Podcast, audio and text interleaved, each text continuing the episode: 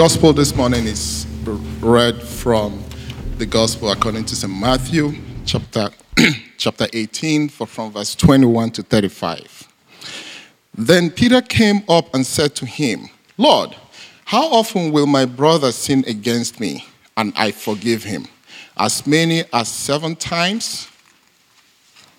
Jesus said to him, I do not say to you seven times, but 70 times seven. Therefore, the kingdom of heaven may be compared to a king who wished to settle accounts with his servants. When he began to settle, one was brought to him and who owed him 10,000 talents. And since he could not pay, his master ordered him to be sold with his wife and children and all that he had, and payment to be made. So the servant fell on his knees, imploring him. Have patience with me, and I will pay you everything. And out of pity for him, the master of the servant released him and forgave him the debt. But when that same servant went out, he found one of his fellow servants who owed him a hundred denarii. And seizing him, he began to choke him, saying, Pay what you owe. So his fellow servant fell down and pleaded with him, Have patience with me, and I will pay you he refused and went and put him in prison until he should pay the debt. When his fellow servants saw what had taken place, they were greatly distressed and they went and reported to their master all that had taken place. Then his master summoned him and said to him, You wicked servant, I forgave you all that debt because you pleaded with me.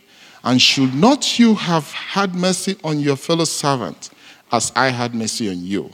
And in anger, his master delivered him to the jailers until he should pay all his debt. So also my heavenly Father will do to every one of you if you do not forgive your brother from your heart. This is the reading of, God, of God's word.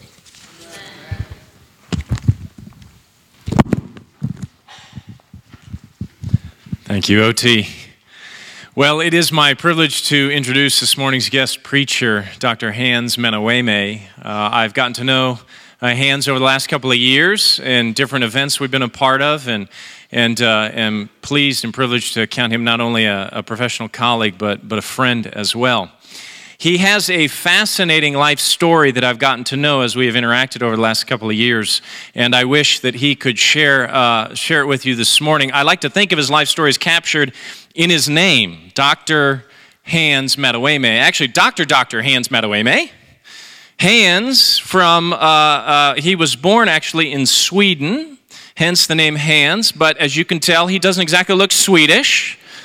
Born, born to Nigerian parents. Uh, his dad is a nuclear physicist who was doing research in Sweden at the time. And uh, so grew up in a, uh, a scientist's home, went to McGill University and then Howard University and studied medicine earned an, uh, an MD, and so became Dr. Hans Madueme. But uh, when he was doing res- his residency at Mayo Clinic, he, uh, the Lord did a unique work in his heart, and uh, uh he uh, led him to study, of all things, theology. And so he stepped out of his medical, the medical track that he was in, and uh, enrolled at Trinity Seminary and did an MA and an MDiv and then a PhD at Trinity Seminary. And so he is Dr. Dr. Hans Madueme a unique combination of medical science background and uh, theology training and resourcing as well. And so he has been really we- very well equipped and been used by the Lord in his research and his writing to speak to the interface of science and theology. He teaches at Covenant College in Lookout Mountain, Georgia, married to Shelley. They have two kids with beautiful biblical names, Caleb and Zoe. We uh, invited him to be one of our plenary speakers this week at the Center for Pastor Theologians conference that is going to be on the doctrine of creation, which he has a specialty in. But we thought it would be great for him to come and share this morning on the beauty of the gospel from Matthew 18. So will you join me in welcoming Dr. Dr. Hans Madueme?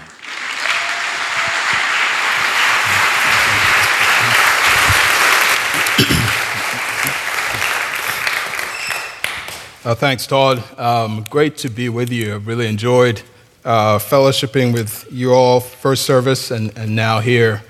Um, thank you for the warm welcome. So, um, about uh, five years ago, my wife's parents uh, came to stay with us for a day or two. Uh, we live in uh, Flintstone, Georgia, close to Chattanooga. Yabba dabba doo. Um, as you heard, my wife's name is Shelly, and uh, Shelly and I were planning to have dinner with some friends on a Saturday night, and her parents would babysit our, uh, at the time, it was just our son uh, while we were gone. And that evening, uh, Shelly was cooking something in the kitchen, and she'd gone into the bathroom to get herself ready for the, our dinner date. Uh, she'd been working hard all day. She was exhausted, but she was excited about the evening and our dinner plans. So I'm in the living room having a conversation with her parents, my in laws, and then suddenly we all hear a loud, sizzling sound. I run, rush into the kitchen, and I see that the rice is boiling over. Uh, the control knob was on a four or five, and so I turn it down to simmer. Um, I go to the bedroom, I, t- I tell my wife, honey, you, the rice was boiling over. You forgot to turn it down. And then, next thing I know, she's denying that she did that, and she says, actually, I did put it on simmer. And, but as it turns out, there were two pots on the stove, and she had turned the wrong knob. So I try to correct her, I try to say something to her, and she snaps back at me. so um, just, I'll just be honest that I was, that was hurtful. uh, because I was in the right and she was wrong. And in this kind of situation, when I feel that my wife has wronged me, I, do, I tend to get on the defensive.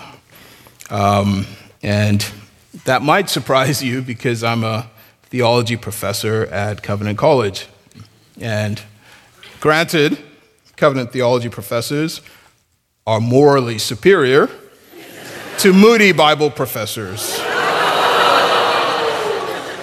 and we're morally superior to University of Reading prof- PhD professors or pastors and we're certainly morally superior to Cambridge PhD pastors. but I must confess, in this scenario, I was not at my best. Um, I was getting ready to give her the silent treatment, you know, waiting for her to apologize. and that's a tendency I have sometimes. I'll, I'll nurse the bitterness inside, I'll nurture it, uh, cuddle it, and let it grow into resentment and anger. Because she had wronged me. I'd been in the right, and she snapped at me, completely uncalled for. Um, that was unjust. Maybe there's some men in the house who feel my pain. If you ask my in laws who witnessed it, they'll tell you. If you ask the angels in heaven who witnessed it, they'll tell you. I was in the right. Well, Matthew chapter 6, verses 14 to 15, kind of addresses this situation. It says, um, For if you forgive men when they sin against you, your heavenly Father will also forgive you. But if you do not forgive men their sins, your Father will not forgive your sins. It's interesting two verses. And I, know probably the first time you heard that, a question popped into your mind. It sounds as if Jesus is saying that we earn God's forgiveness by forgiving others, which doesn't quite sound right. If we forgive others, then in return, God will forgive us. That sounds like a justification by works. As we just heard, it's the 500 year anniversary of the Reformation. You're Calvary Memorial. You all are good evangelical Protestants. So you know we're justified by grace through faith, not by works, lest anyone should boast. So, what is Jesus saying in these two verses, Matthew 6, 6 14 to 15? How do we make sense of those two cryptic verses? Well, uh, th- thankfully, we do have an idea. There are some clues in Scripture, and Scripture actually answers that question for us later on in Matthew chapter 18, verses 21 to 35. And I want you to um, make sure you're um, in that chapter of the Bible. We heard the reading as well. Um, this is a wonderful, wonderful passage. It reminds us of the Reformation emphasis on justification by grace through faith. It's one of the great things that Martin Luther offered the church. He recovered the gospel that we are justified by grace through faith. Those are sweet, sweet tidings that have set our hearts free. And that's what this passage in Matthew 18 is all about. I, um, in the interest of full disclosure, uh, you know, I think you, I'll let you know that this is actually a very difficult text. Um, we might even say it's a devastating text. Um, but in my defense, um, you know, Pastor Todd Wilson invited me to give this uh, sermon, and he, one of the things I remember him saying really clearly is that the people at my church they like difficult texts, and so that's that's that's why I chose this passage. Um, so blame your pastor. I'm just a messenger. Um, so let, let's, let's pray as we get started. Please bow your heads with me. Lord, open our eyes that we may see wonderful things in your law. May the words of my mouth and the meditations of our hearts be pleasing in your sight, O Lord, our rock and our redeemer. Amen. So, Matthew 18, verses 21 to 35. This is what God is telling us this morning. If you do not readily forgive others, then you have not been transformed by the gospel. If you do not readily forgive others, then you have not been transformed by the gospel. I think that comes out clearly in this passage in three ways. It comes out in how God has treated us, in how we tend to treat others, and in how the gospel transforms. All right, here's the scenario Peter comes to Jesus with a question If someone I know keeps sinning against me, how many times should I forgive him? Up to seven times, he asks. So, just you need to understand, in Peter's Jewish tradition, that was a question that was often debated. And based on a few Old Testament passages, the rabbis had concluded you know what? You can forgive someone three times, but no more. And the reason is that you could, you could have someone who is repeatedly sinning against you and they're not really serious about repenting. So you have to draw the line somewhere. Three um, sounds like a good number. So when Peter says seven times, he probably is thinking, I'm being super generous. You know, sort of the cliche Mother Teresa. Not three times, not five times, but seven times. Who's the man? Peter. Right? But Jesus responds with a, a stick of dynamite and explodes Peter's categories. Not seven times, brother, but 77 times. And that is surprising. That is astonishing. That is shocking. Jesus is telling Peter, there's no limit to forgiveness. Peter, keep forgiving that person who is sinning against you. Which, if we're honest, that's a bit of a bitter pill to swallow. And so Jesus sensibly tells a parable. So look with me at verses 23 to 27. He tells the story of a king, a king who's trying to collect his debts. He loaned out money to a number of his servants, and it's time to pay up. And one of those servants owes him 10,000 talents a huge amount of money, an astronomical figure. Just to give you a picture, one talent was a significant amount of money. So now 10,000 talents, some ways, it's not even in the realm of possibility. You wouldn't even dream about that kind of money because it's so excessive. Um, I'm Nigerian, as you heard. And uh, even if I was able to scam every single one in this church, I pulled this scam on all of you. Even if I was able to do that, I couldn't dream of so much money. One commentary even says, quote, that a laborer would have to work 60 million days or roughly 193,000 years to earn this much money. So obviously, Jesus is using hyperbole. So we read this in verse 25. Since he was not able to pay, the master ordered that he and his wife and his children and all that he had be sold to repay the debt. So the servant owes the king 10,000 talents. He can't pay back, so the king decides to get back his money by selling the servant and his entire family, which is fair. That's completely fair. That's completely just. No one should fault the king. Don't borrow money if you can't pay the person back. But then it gets interesting. The servant begs the king to be merciful. Be patient with me, he begged, and I will pay back everything. Which is baloney, right? We know that's not true. There's no way this servant is ever going to be able to pay back even a fraction of the amount. This is the definition of a lost cause. Kim Kardashian trying to sound intelligent. it is never going to happen. This servant is in a hole that's impossible to get out of, period.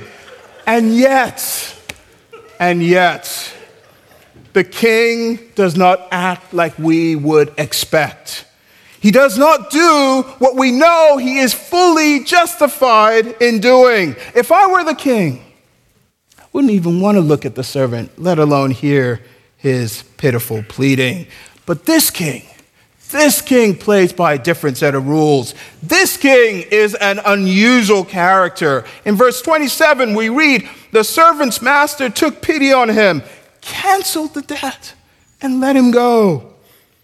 Wow. It was like a strong rope had been lowered into the pit. The servant must have thought that he was seeing a bright light shining in the darkness. The king had this unusual instinct to forgive the servant. He had every right to retrieve the debt that was owed him. He had every right. He was the king. So, already, this parable is taking us to the very heart of the gospel. Jesus is telling us we need to be like the king. We need to be like the king. This is a king who has an unusual, an uncanny instinct to forgive those who have wronged him. The servant, the servant owed billions of dollars, zillions of dollars. Just to contextualize for a bit, today we would call him a college student. He couldn't pay back. It was impossible. And yet, the king still forgave him. Listen, that's how God has treated us. Our sins against God are astronomical. There is no way we can earn our way back into God's favor. We can't pay Him back. And yet, while we were still sinners, God forgave us. That's the point. Because the Father has forgiven us. If you do not readily forgive others, then you have not been transformed by the gospel. If you do not readily forgive others, then you have not been transformed by the gospel. Now, I know that that still sounds a little edgy. Uh, so things do get much clearer in verses 28 to 30. Um, so the servant has just had his whole debt canceled. He's now in a happy, happy mood. He has escaped the day of disaster, the day of reckoning. His life can go on. He's walking down Main Street. He's got a bit of a strut. The sun is shining, the birds are chirping. All he needs is a cold drink, and life would be just grand. But guess who he sees just to mess up his day? A fellow servant who owes him some cash. Listen to the second half of verse 28, where it says, He grabbed him and began to choke him. Pay back what you owe me, he demanded. Whoa, okay, that's, so that's, that's a bit excessive, but I think we get it. The other servant owes him money. You got to pay up, right? The next scene, though, is deja vu. The other servant gets on his knees and he begs, promises that he will pay him back. Instead, the first servant, who had just been forgiven by the king, takes his fellow servant and throws him into prison. You ain't coming out until you pay me back the money you owe me with interest. Which, of course, is painfully ironic. The servant's behavior is completely incomprehensible. It's the opposite of what you'd expect any sane person to do. He owed the king millions, billions, zillions of dollars, and the king forgave him. This other servant, he owes him a hundred denarii, like a hundred days' wages. By comparison, this debt was peanuts, small change, pennies. So you'd think that the servant would forgive his fellow servant without a second thought. He would have canceled the debt. After all, that's what the king that's what the king did with a far bigger amount that boggles the mind. But the servant does the opposite thing. Instead of showing grace, he metes out justice. And of course, we all want to condemn this guy, and rightly so. This behavior is shameful. It really is. It's shameful. But you know what's happening? in this text, at this point in the parable, Jesus is kind of sticking it to us. Because that's how we act, that's how we often act toward each other. Our sins, remember, our sins are greater in number than the stars in the sky, and yet all of them have been forgiven by the Father. You have experienced the grace and the mercy of God. Then someone close to you treats you unfairly, says something you don't like, aggravates you, irritates you, annoys you, doesn't listen to you when you're talking. Can you imagine? Criticizes you unfairly. You want justice. You want what you deserve. Checkmate, game over. What if God had given you justice? What if God had given you what you deserve? And that's the point, isn't it? We have experienced, it's an amazing thing. We have experienced God's grace. And strangely, we find it hard to extend grace to others. That, my friends, that is a fact that we need to grapple with this morning. Our typical behavior toward each other is shameful. So let's come back to me and my wife, Shelley. I confess that this is often my MO. I feel, if I feel she's wronged me, even in something real petty, something small, I want justice. I want her to pay me back exactly what she owes me with interest. Jesus is saying very clearly that my behavior is shameful. It is sinful. It is not befitting of someone who has been forgiven by God. That's what this passage is telling us. If you do not readily forgive others, then you have not been transformed by the gospel. If you do not readily forgive others, then you have not been transformed by the gospel. Which brings us to the end of the parable. So you got the other servants, and they witness all this going down, and they realize this is not right. So they go to the king and they tell him everything that had happened. I'm going to read again verses 32 to 35. Then the master called the servant in. You wicked servant, he said. I canceled all that debt of yours because you begged me to. Shouldn't you have had mercy on your fellow servant just as I had on you? In anger, his master handed him over to the jailers to be tortured until he should pay back all he owed. This is how my heavenly Father will treat each of you unless you forgive your brother or sister from your heart. So the king, he immediately appraises the situation and he appraises it rightly. He judges rightly. This first servant had a monumental debt wiped clean, removed, forgiven.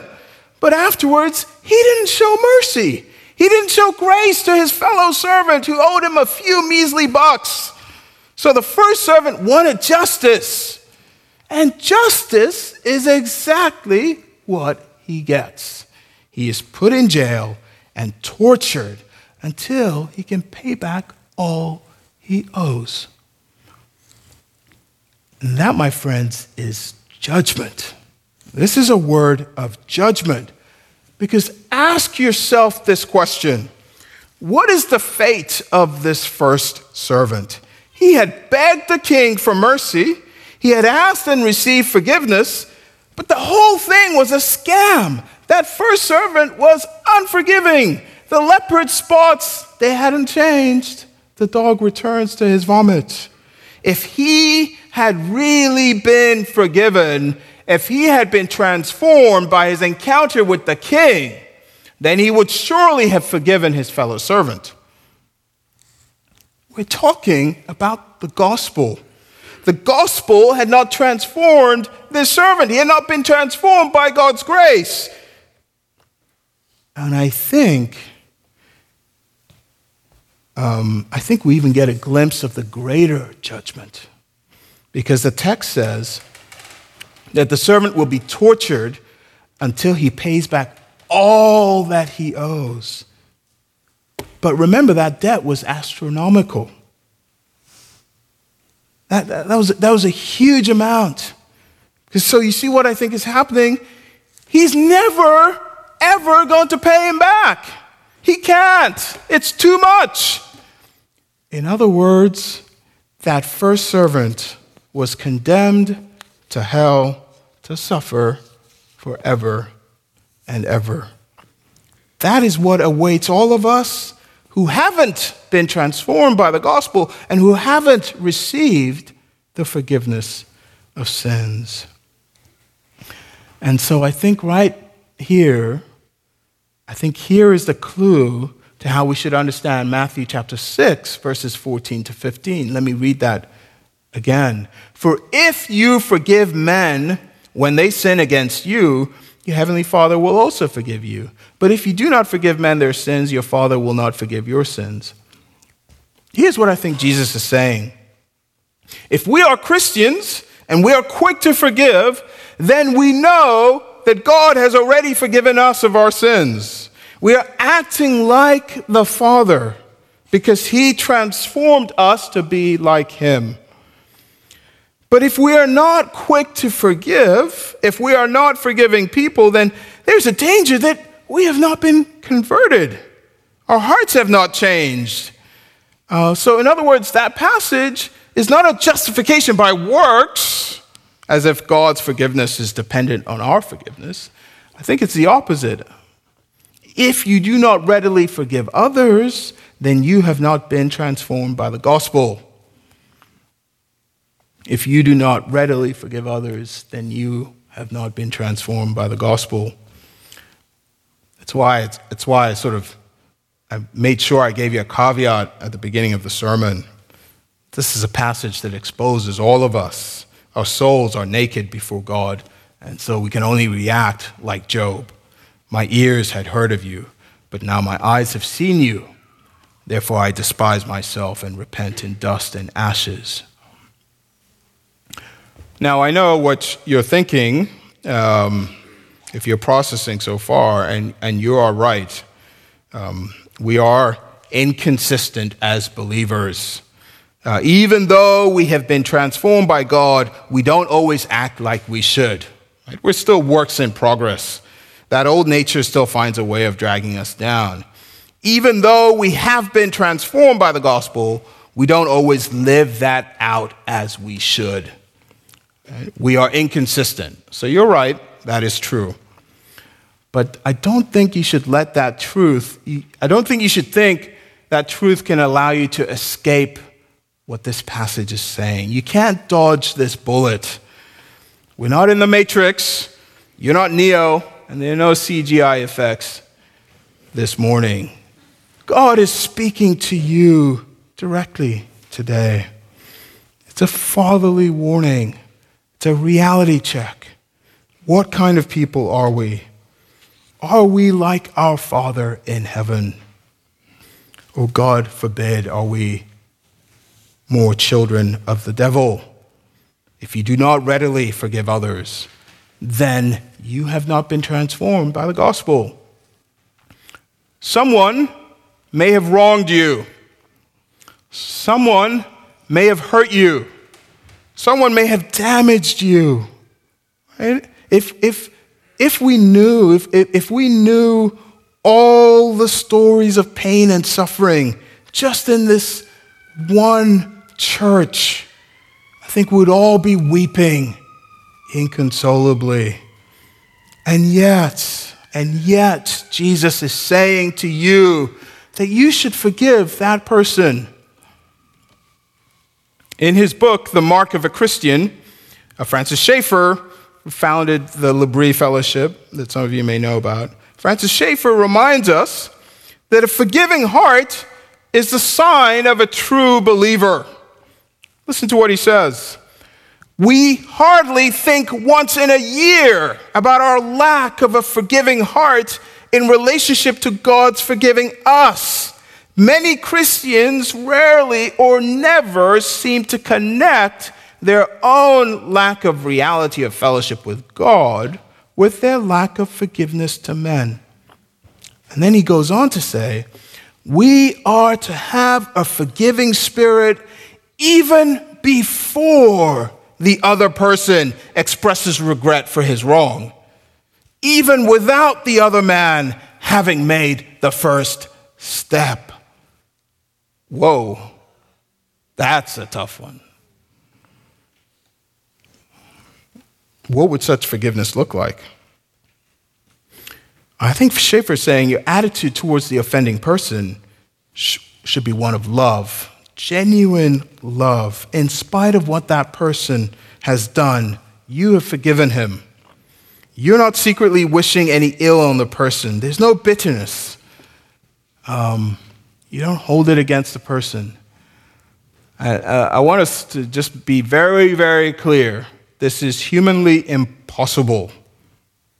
But it is the power of the gospel. It is the gospel that transforms us. The power of the gospel is supernatural. We cannot do this in our own strength. It is the power from above that enables us to be and to do like the Father and the Son in the power of the Spirit. I also want to say this I want to emphasize that forgiveness and rebuilding trust are two separate issues. By God's grace, I might forgive someone something horrible that they did to me, but that doesn't mean that they've gained my trust or they've regained my trust. Rebuilding trust, that may never happen or it might take a very, very long time. But in our passage, God is calling us to be people who are always ready to forgive as our Father has forgiven us. So, in case you're wondering, uh, my wife and I did go to dinner that evening. Now, I would normally have given her the cold shoulder, you know, acting like a mute, grunting every now and then, but not saying anything. Uh, but I'd been reading this passage. And so we got out of the car. As we walked down the sidewalk, I took her hand and we walked the whole way holding hands, which may not sound like that big a deal. But trust me, that was somewhat out of character for me. Uh, Shelley knows that I'm not a big fan of holding hands in public. Um, and to the women who are rolling their eyes, I know I've got issues about that. but, uh, but anyway, that evening, I set aside my issues and I held her hand. It was my way of saying, I don't hold that against you. So that was a small thing. Give, the, give a brother a break. But if the gospel has transformed us, we can expect far greater testimonies because it's not about us, it's the power of God. So picture a young white woman in South Africa. Her name is Jillian Schirmbrucker, and she's 18 years old. She's a member of the Anglican congregation of St. James Church in Cape Town. It's, it's a Sunday, July 25, 1993. She's at the evening service worshiping God with fellow believers. At that time, apartheid was in the process of being abolished in South Africa. But there were men from the Azanian People's Liberation Army who had been instructed to attack that church. And that's because, in their minds, white people were using churches to oppress blacks. So that same evening, these men entered the church and they tossed grenades into the sanctuary. And they then opened fire with R4 assault rifles. 11 people were killed, 58 or so were wounded. And they had, um, they, they, they, just did the worst. They took the grenades and they taped nails um, to the grenades. So it, it was horrible. There was blood everywhere. Uh, the blast from one of the grenades tore the flesh from Jillian's legs. Exploding shrapnel got into her heart, and then one of the nails punctured uh, her lung. And she ended up needing 50, 50 hours of surgery. It took her over five months to recover. She's a believer, and during her recovery, the Lord Jesus was doing a work on her heart. And after that whole experience, she decided to go to medical school, and that was where she met one of my colleagues um, while he was living in South Africa. She had completely forgiven the man who had done this to her. She held no bitterness against him. She had even met him in prison and talked to him. And if you can believe this, after her medical training, she went back to do free community health work in the same townships where those criminals were from. Surely that is the supernatural work of God's grace. Today, she is the head of the pediatric unit at Victoria Hospital in Cape Town. And it's true, there is no way there is no way she could have done this in her own strength. It is the power of God that had transformed her. She said God had forgiven her, and so she could not help but forgive those men.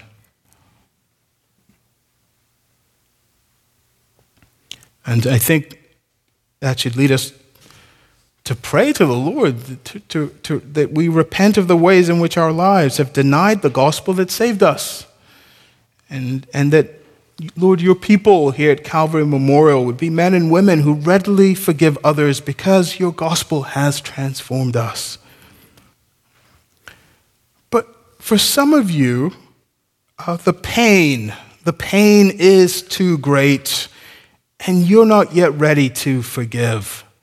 You know it's the right thing to do, but it's just too difficult. And, and, that, and I get that. But I would at least pray that the Lord, you know, that I would at least ask you to pray that the Lord would make you willing to forgive. At least offer that prayer. Make me willing, O Lord. Because it is God who enables us to do what seems humanly impossible. And so I think this passage just displays the loveliness of Christ, the light of the world, the beauty of the gospel. The Father has drawn us sinners to his Son. The Holy Spirit has transformed us by the power of the gospel and continues to do so. Indeed, those of us who know Jesus in a saving way are being changed day by day. And it is, it is a remarkable thing. The Lord is writing a beautiful story with our lives. By His grace, we are slowly becoming more and more like our Father in heaven. And that is the kindness of God. That is the goodness of God. That is the generosity of God. He has forgiven us, so we cannot help. We can't help but forgive others. Our gaze is on the Lord Jesus. Jesus, whose name, the name above all names, is blessed forever and ever. Amen.